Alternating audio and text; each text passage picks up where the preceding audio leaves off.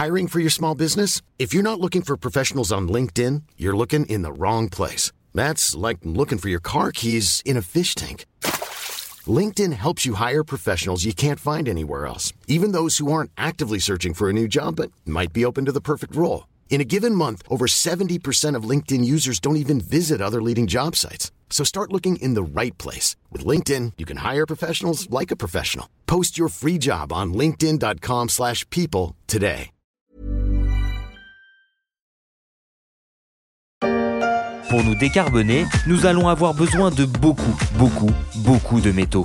Plus 3500% pour le lithium, plus 2600% pour les terres rares, ou encore plus 330% pour le cobalt. En Europe, la demande va exploser d'ici 2050. Et il n'y en aura pas pour tout le monde. Il va falloir avoir beaucoup d'imagination et d'innovation pour réussir une transition énergétique dans laquelle les métaux sont stratégiques. Mais l'humain en a toujours eu avec le métal. Il accompagne son développement depuis le néolithique. Il est maintenant une clé de notre mobilité. Lithium, cobalt, manganèse sont entre autres le cœur névralgique de nos batteries. Un enjeu que l'on va aborder en 2 épisodes, avec pour commencer celui de la circularité. Car après le robinet ouvert des hydrocarbures, on a retenu une leçon, la nécessité de recycler. Et bonne nouvelle, avec les métaux, c'est possible.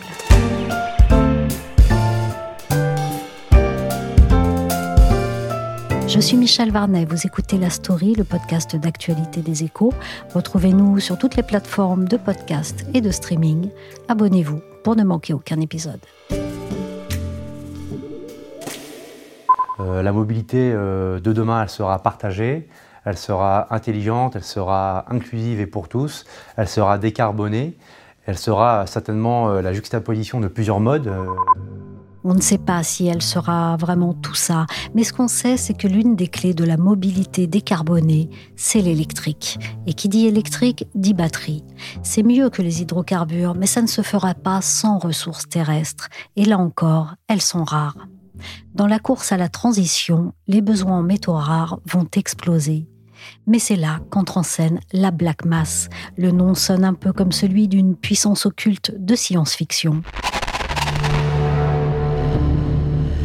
Mais on va le voir, c'est beaucoup plus simple que ça, même si techniquement, c'est aussi assez compliqué. On l'appelle Black Mass parce qu'elle c'est une poudre noire qui est obtenue en broyant les batteries des voitures électriques. Étienne Goetz est journaliste spécialiste des matières premières aux Échos. Cette poudre noire, elle contient, par définition, des métaux indispensables à la transition énergétique et notamment à l'électrification de la mobilité et du transport. Donc, dans cette Black Mass, cette poudre noire, il y a en fait tous les métaux qu'on va réutiliser pour construire de nouvelles batteries de voitures électriques. Il y a du lithium, il y a du cobalt, il y a du nickel, il y a aussi un peu de graphite, un peu de fer, même peut-être un peu d'argent. Donc c'est une poudre noire, une nouvelle matière première, c'est la matière première du recyclage qui va permettre après de construire de nouvelles batteries. Et ce sont ces métaux dont on va avoir bientôt le plus besoin ? Pour décarboner le transport, ça va essentiellement passer par l'électrification des véhicules, et notamment des voitures. Et pour fabriquer des batteries de voitures électriques, on a besoin au minimum de lithium, et actuellement, l'une des technologies, une des chimies de batterie les plus répandues, c'est celle qu'on appelle NMC pour nickel, cobalt, manganèse. Donc dans cette batterie, il y a du lithium, du nickel, du cobalt, il y a du manganèse, il y a aussi un peu de graphite, et entre les différentes cellules qui composent cette batterie, il y a des conducteurs, du cuivre, de l'argent quand on a besoin d'un conducteur extrêmement puissant et un peu moins onéreux que l'or. Donc tous ces métaux-là, ils sont indispensables à l'électrification de la mobilité et des voitures. Ils sont contenus dans les batteries. Et quand les batteries de ces voitures vont arriver en fin de vie, on va les transporter dans des usines de recyclage. Alors là, il y a 2 grandes étapes. Il y a une première étape où on va décharger la batterie, on va démanteler la batterie, retirer le plastique, les gros morceaux apparents de cuivre, notamment, ou d'aluminium, qui est aussi un très bon conducteur. Et après, on va prendre les cellules. Donc là, c'est vraiment le cœur de la batterie, là où il y a le plus de ressources. Et on va broyer le tout. Et ça, on va obtenir cette poudre noire, parce qu'elle contient énormément de graphite, poudre noire qu'on appelle la Black Mass. Et ensuite, on va l'envoyer dans une deuxième usine, où là, il va falloir séparer les différents métaux les uns des autres. Alors ça, c'est une étape qui est très compliquée. Et en ce moment, les industriels en France, c'est Eramet qui s'occupe de cette étape-là dans un projet à Dunkerque. Suez fera le broyage et le démantèlement des batteries. Et Eramet fera ce qu'on appelle de l'hydrométallurgie pour séparer les différents métaux.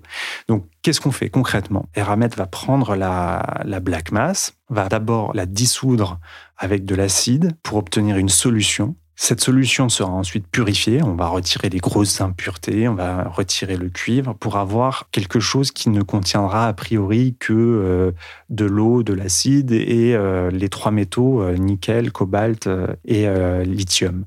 Donc on dissout, ensuite on purifie et après on va séparer les métaux et ça c'est des procédés hydrométallurgique, hydro parce qu'on utilise des solutions, ça va être des solvants, un peu d'eau, et alors on fait passer dans un bac avec un tel solvant, et puis ensuite on le met en contact avec de l'eau, et puis les métaux passent d'une phase à l'autre, et petit à petit se séparent, et au bout de 20, 30, 40 bacs, comme ça, on récupère une solution qui contient que du cobalt, que du nickel, que du lithium, et ça va repartir dans la chaîne de fabrication des batteries de voitures électriques.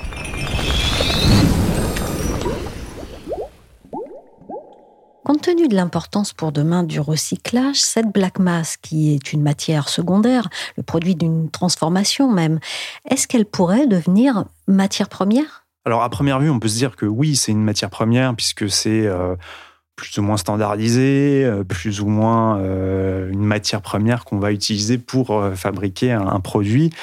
Mais stricto sensu, quand même pas. Ce ne sera pas une matière première. La première raison, c'est que ce n'est pas, au sens comme on l'entend, un produit peu transformé. Je vous ai décrit toutes les étapes. Il y a quand même une sacrée transformation. Ensuite, ce n'est pas aussi standardisé qu'on le trouve ailleurs dans la nature, parce que quand vous avez du cuivre, vous n'avez que du cuivre. Là, on aura une solution de lithium, on aura une solution de nickel. Ce sera un peu différent. Et puis... ce ne sera pas complètement une matière première aussi au sens anglais de commodity, notamment parce qu'il n'y aura pas de marché à terme de cette Black Mass. Il existe des cotations, il existe des prix de la Black Mass, mais c'est très improbable qu'il y ait un jour un marché à terme de la Black Mass, comme il y a un marché à terme du pétrole, du soja, du blé, et notamment parce que, comme je vous l'ai décrit, dans la Black Mass, en fait, ça dépend aussi de la batterie de départ. Les batteries, elles ne sont pas toutes les mêmes, elles n'ont pas toutes les mêmes ratios de métaux à l'intérieur, elles n'ont pas forcément toutes les mêmes métaux. Il y a des batteries NMC, mais il y a aussi une autre chimie qui prend de l'ampleur, qui est la chimie LFP, lithium, fer, phosphate. Donc tout ça fait que ça va être compliqué pour que ce soit une matière première au même titre que le pétrole, le blé ou le soja. Qu'est-ce qui pourrait pousser les industriels à s'intéresser à la Black Mass plutôt que de se fournir à la source, c'est-à-dire en matière première? Ils sont obligés de s'intéresser à la Black Mass pour une raison très simple, c'est qu'il y a une réglementation en Europe sur les batteries qui oblige bientôt à récupérer et recycler une très, très grosse partie des métaux qui sont contenus dans les batteries. Donc à horizon 2030, selon les métaux dans les batteries, il faudra qu'on récupère et on recycle 80 à 90% des métaux contenus. Donc, qu'ils le veuillent ou non, ils seront obligés de recycler les batteries, ils sont obligés de s'intéresser à la Black Mass, parce que c'est le processus le plus simple pour le faire. Eramet va faire de l'hydrométallurgie avec de la Black Mass, Orano a aussi son projet ailleurs en France, et ils sont tous en train d'étudier comment récupérer au mieux, avec une qualité qui soit compatible avec la fabrication de nouvelles batteries. Donc ça, c'est la première raison, la réglementation. La deuxième raison, c'est le manque de métaux, parce que l'électrification et la transition énergétique va faire exploser la demande en métaux, en cuivre, en lithium, en cobalt, en manganèse, en aluminium, tout, parce que il va falloir électrifier, donc construire des réseaux électriques, construire des batteries, développer les énergies renouvelables. Ça se demande énormément de métaux. Pour transformer le vent en électricité, il faut du cuivre, il faut des terres rares, parfois en mer, il faut de l'acier. Tout ça va faire que la demande en métaux va exploser. l'offre, elle, ça va être très compliqué de suivre la hausse vertigineuse de la demande. Il faut savoir qu'une mine, entre le projet et la découverte du gisement et la première tonne produite, il s'écoule en général entre 10 et 15 ans. Et il faut investir des centaines de millions de dollars, voire parfois 1 milliard, 2 milliards de dollars. Donc les mines vont mettre du temps à arriver et on n'arrivera pas à boucler l'équation et avoir assez de métaux pour tout le monde, pour développer tous les projets de panneaux solaires photovoltaïques, d'éoliennes, de batteries, etc. Si on ne fait pas un peu de recyclage, ça va devenir une source indispensable d'approvisionnement pour les industriels. Bah, de toute façon, t'as pas le choix. On est tous baisés. C'est... Enfin, plus ou moins. L'obligation réglementaire, c'est la raison essentielle ? Il y a aussi, je dirais, une troisième raison, c'est l'impact environnemental. Parce qu'on est encore en train d'essayer de bien comprendre les différences qu'il y a entre le recyclage et la production primaire dans une mine de métaux, en consommation d'énergie, en émissions de CO2, en consommation d'eau et en emprise au sol. Mais on ne mesure pas encore tout à fait exactement le gain, mais on est à peu près sûr qu'avec le recyclage, on gagne à peu près sur tous les tableaux. Parce que déjà, il n'y a pas d'emprise au sol, vous n'avez pas de mine, vous n'avez pas besoin de faire un trou au milieu de l'Amazonie ou dans un désert. Vous consommez quand même beaucoup moins d'eau pour traiter et extraire vos métaux. La consommation d'énergie, elle est plus faible parce que, comme je vous ai décrit avant, c'est des procédés hydrométallurgiques. Donc, on met de l'acide, des solvants. Ça consomme beaucoup moins d'énergie que dans les mines où, généralement, on fait de la pyrométallurgie. Donc, on utilise le feu, la chaleur, du charbon pour purifier les métaux. Et donc, si on n'utilise pas de charbon aussi, c'est beaucoup moins de CO2. Donc, on sait que ça va considérablement réduire les conséquences environnementales dans la production de métaux. Et puis, récupérer les métaux, c'est aussi moins dépendre de l'étranger et des importations. Et donc, dans un contexte géopolitique de plus en plus tendu, où le mot souveraineté revient à la bouche de toute la classe politique, quasiment systématiquement à chaque projet industriel, le recyclage est un levier majeur pour garantir la souveraineté des différentes zones géographiques. Si on prend un pack comme pour le véhicule Zoé, par exemple, on a une 30aine de kilos de nickel, à peu près la même chose en carbonate de lithium et une 10aine de kilos de cobalt. Sur le sol européen, les constructeurs automobiles dépendent aujourd'hui exclusivement de métaux importés. L'enjeu est très stratégique. Alors, la réalité actuelle est que les 27 pays de l'UE importent 98% de leurs métaux et terres rares, et que dans le cas du lithium, les besoins pour les batteries ou les éoliennes vont être multipliés par 42 d'ici à 2040.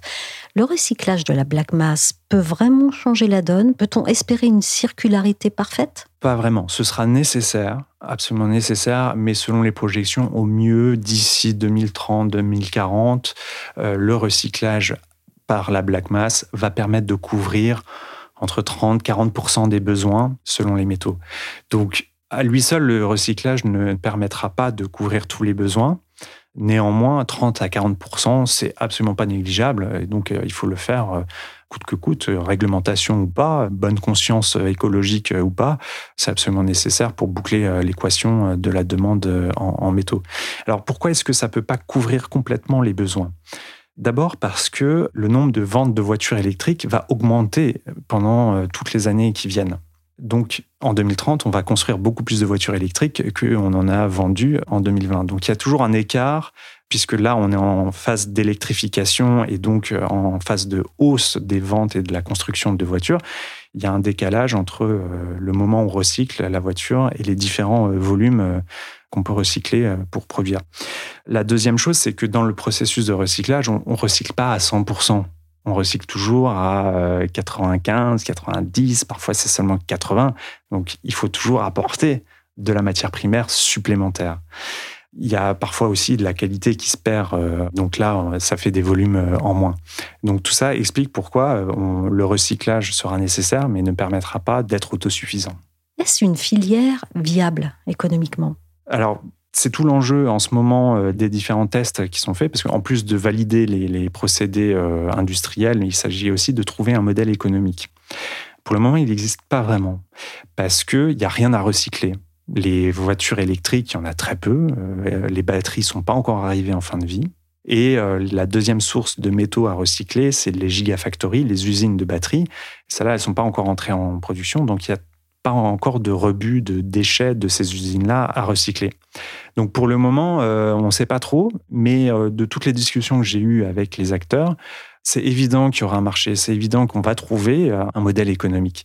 Et tout ça va dépendre de plusieurs paramètres, mais il y en a deux qui sont essentiels. C'est un, combien va coûter l'accès à la ressource? Donc combien ça va coûter de collecter une batterie à recycler?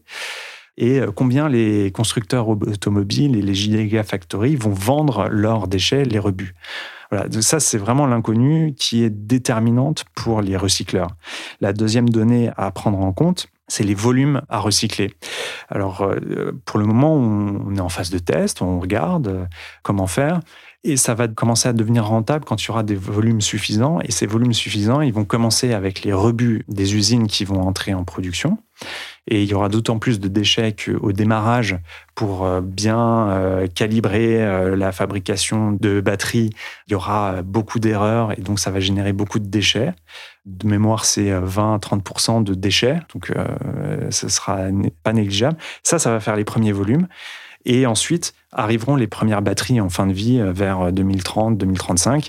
Et là, il y aura un deuxième apport de volume qui va rendre cette filière économiquement viable. Mais donc, voilà, ça dépend plein de paramètres aussi. Ça dépend du prix des métaux sur le marché. Si dans 20 ans, la tonne de cobalt coûte $2000, ce sera un peu compliqué de trouver un modèle économique viable en recyclant des batteries, puisque ce sera peut-être moins cher d'aller creuser dans la terre. Mais a priori, les projections montrent quand même que les métaux resteront à des niveaux assez élevés.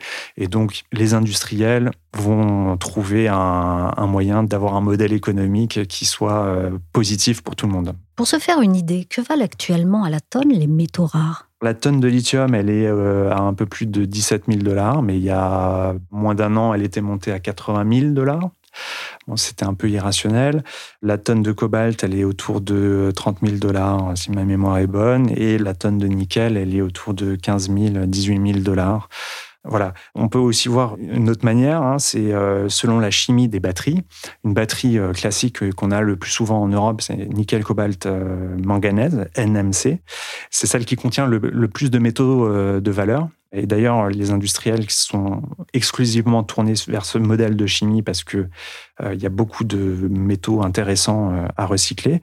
Et une batterie de Black Mass issue d'une batterie NMC, ça vaut à peu près $10,000 en valeur de marché. Tandis qu'une batterie LFP, lithium fer phosphate, il y a beaucoup moins de métaux de valeur, c'est que $4,000 la batterie. Voilà, donc ça va dépendre aussi de la chimie qui va prendre de l'ampleur, mais il y aura toujours une grosse part de NMC qui sera sur le marché, notamment en Europe. Comment cette filière se développe-t-elle en Europe ? Elle se développe à grande vitesse en Europe, dans tous les pays, parce que tout le monde a compris que c'était important le recyclage, et essentiellement parce qu'il y a une réglementation au sein de l'Union européenne. Donc les industriels, les constructeurs automobiles seront obligés de récupérer 80 à 90% des métaux qui sont contenus dans les batteries. Donc cette filière, elle doit se développer sur le sol européen, c'est la loi. Donc ça va se passer. Et il y a d'ores et déjà des projets un peu partout. Alors, j'ai cité Eramet et Suez qui développent un projet qui va s'implanter sans doute dans le Dunkerquois à côté de Gigafactory. Il y a un autre projet qui est mené par Orano en France, mais BASF en Allemagne réfléchit aussi à des usines de traitement de la Black Mass. Glencore s'est allié à une société canadienne pour ouvrir une des plus grandes usines de recyclage de batteries en Europe, et ça devrait s'ouvrir en Sardaigne. Donc, les projets se multiplient partout en Europe et ils vont continuer de se multiplier partout en Europe. Alors, chacun aura son calendrier. Merci à Étienne Goetz, journaliste spécialiste des matières premières aux Échos. La Story s'est terminée pour aujourd'hui. Cet épisode a été réalisé par Willigan. La Black Mass, une puissance occulte utilisée par l'homme afin d'accomplir sa transition énergétique.